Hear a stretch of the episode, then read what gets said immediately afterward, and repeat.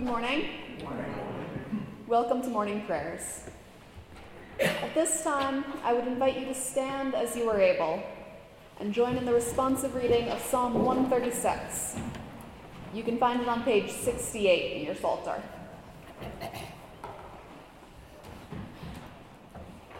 Oh, give thanks unto the Lord, for he is good, for his mercy endureth forever.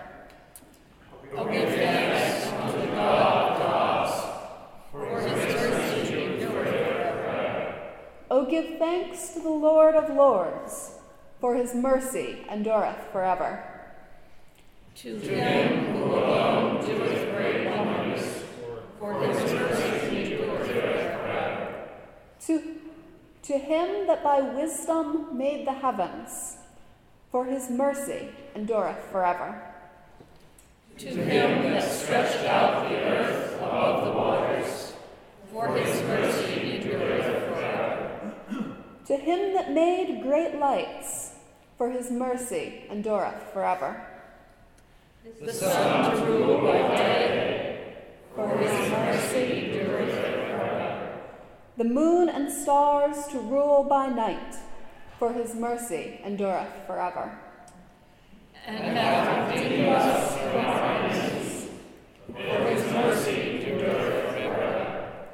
Who giveth food to all flesh, for his mercy endureth forever. O give thanks unto God for his mercy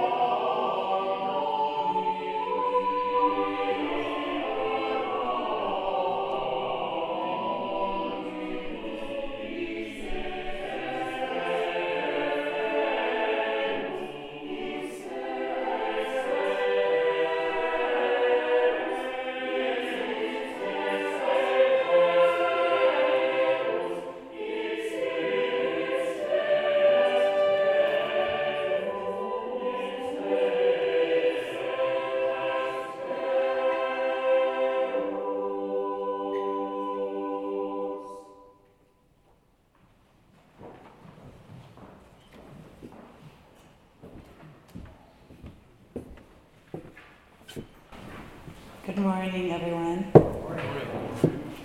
I want to share with you some words of the meditation teacher and lay Buddhist priest Tara Brach. They come from a teaching Tara gave in mid November. In it, she speaks to the topic of post election stress. Here are her words.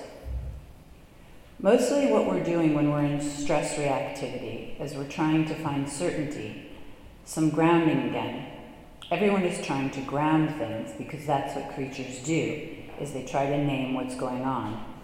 It gives an illusion of control. It's very hard to tolerate not knowing, and we're in a time of not knowing. So the story we've been living in, the kind of society we're in, some of that story is beginning to shatter. And as a society, we're entering the space between stories. When we don't know, we don't yet have a firm story to go into, so we're in that space between stories. There are all sorts of ways we deal with that, and if we grab onto the next story and act from that, then we don't wake up. We need to act, but the big question is this From what consciousness are we acting? Tara spoke those words in November. This idea of being between stories and the discomfort of that place feels v- deeply true to me. I feel it as I try to discern America's story, how our country got to where we're at today. What were the events in history perhaps we overlooked or downplayed or overplayed? What story do I tell myself about where the country of my young son is headed? The American narrative I knew at times feels like it's been thrown on the cutting room floor. I feel between stories in my personal life, with the death a few months ago of my mother and the subsequent scrambling of my family ecosystem. I had a sense of the scaffolding of things, how various characters would react to such a trauma, but now I'm wondering how closely and deeply I was reading all along. Following the identity story of the journalist has been like a roller coaster ride lately. I hear all the time that people like me are heroes, saviors of democracy. People are buying t shirts and subscriptions to show us their love. Yet these same people a few months ago considered us one of America's primary problems. We've always thought we were the good guys, but lately we've doubted how our story ends. Writers like to write clear stories, Clear writing and unambiguous plot lines can make for strong stories. They also make for more alluring headlines, tales you want to click on and share. Readers in 2017 don't want to read that things are unclear, especially about the things about which they feel most certain. Writing for many years about religious faith and identity, I've seen through a particular lens how we humans search for ultimate truths stories that will hold up at life's most crucial times. When my mother got very sick and the story of her death began, I turned intensely to the stories I'd collected as a religion reporter. When I agonized over what I was really accomplishing by sitting by her bedside, I thought of the Lutheran pastor I'd profiled who told me that the most important word in the Bible is with. When I demanded God give me one reason not to give mom all the morphine in the bottle, I considered Catholic theologians I'd interviewed and the stories they told me about the value of the end of life. I tried out one story after another on myself, and still am. So, how do we live with this uncomfortable period between stories? I find patience in the fact that I want to tell true stories and I don't yet know what's true. I'm deeply suspicious of quick stories, of stories that are more about blame than curiosity. I wish you reservoirs of curiosity as you live between your stories.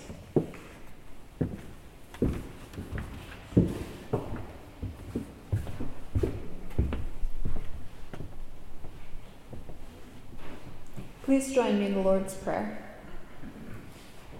Our Father, who art in heaven, hallowed be thy name. Thy kingdom come, thy will be done on earth as it is in heaven. Give us this day our daily bread, and forgive us our trespasses, as we forgive those who trespass against us. And lead us not into temptation, but deliver us from evil.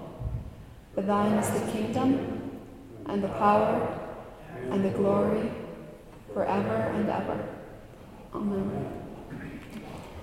And now I would invite you to stand as you are able and join in the singing of our hymn, Heaven and Earth and Sea and Air.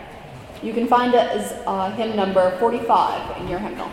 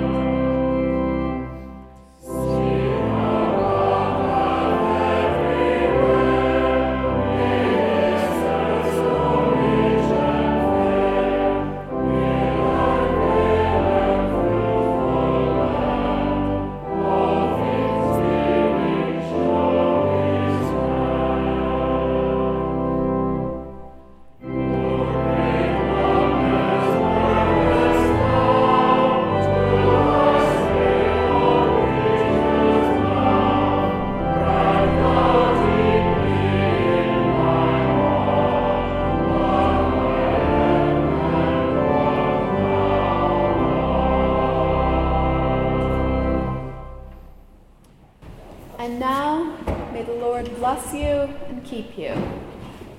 May the Lord's face shine upon you and be gracious unto you.